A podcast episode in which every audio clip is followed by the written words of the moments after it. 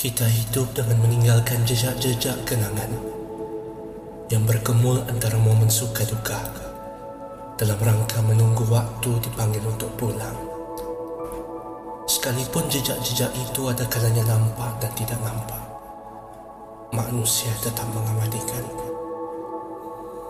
Menyedari bahawa hidup ini akan habis, sedetik yang berlalu terasa begitu berharga dan bernilai masa yang sama mengetahui bahawa tidak ramai yang entusiastik untuk belajar memaknai kehidupan menimbulkan sedikit kerisauan. Adakah sesunyi ini manusia dalam merayakan kehidupan?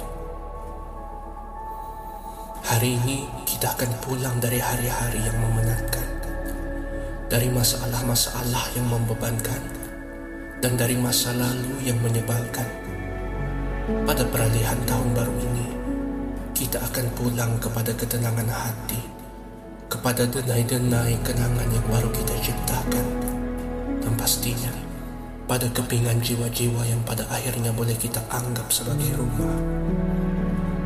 Hari ini juga kita akan cuba merelakan kitaran cakrawala untuk menyeimbangkan semula kemanusiaan dan kehambaan di muka bumi. Ketahuilah bahawa ramai yang menjadi manusia tetapi gagal menjadi hamba. Malah ramai juga yang menjadi hamba tetapi gagal menjadi manusia. Tetapi lebih ramai pula yang gagal menjadi manusia dan hamba. Maka pada detik peralihan ini, biarkan semesta menjalankan tugasnya menikung takdir manusia untuk kembali menjadi hamba yang manusiawi. Harapanku itu terlalu gah? Hari ini tidak ada masa lalu atau masa depan Yang ada hanya sekarang. Pada detik peralihan ini Dunia akan menyaksikan upacara mengenang peristiwa pengejaran yang paling monumental Sepanjang wujud alam. Kembali kepadanya.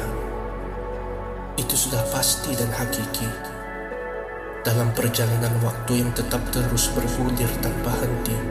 Hakikatnya membawa kita pulang kepadanya. Pulang untuk memaknai semula diri kita. Kerana setiap hati pasti merindukan danau yang indah dan tenang itu di mana hamba dan manusia tidak lagi wujud. Yang wujud di sana hanyalah dia.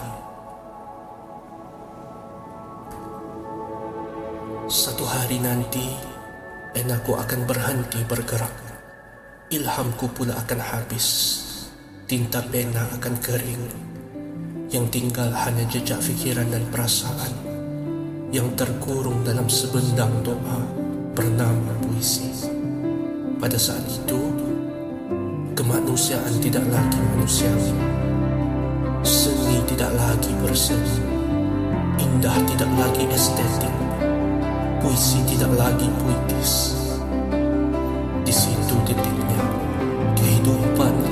Mati dan kematian akan hidup. Pecah menjadi serpihan kaca, memantulkan kekosongan.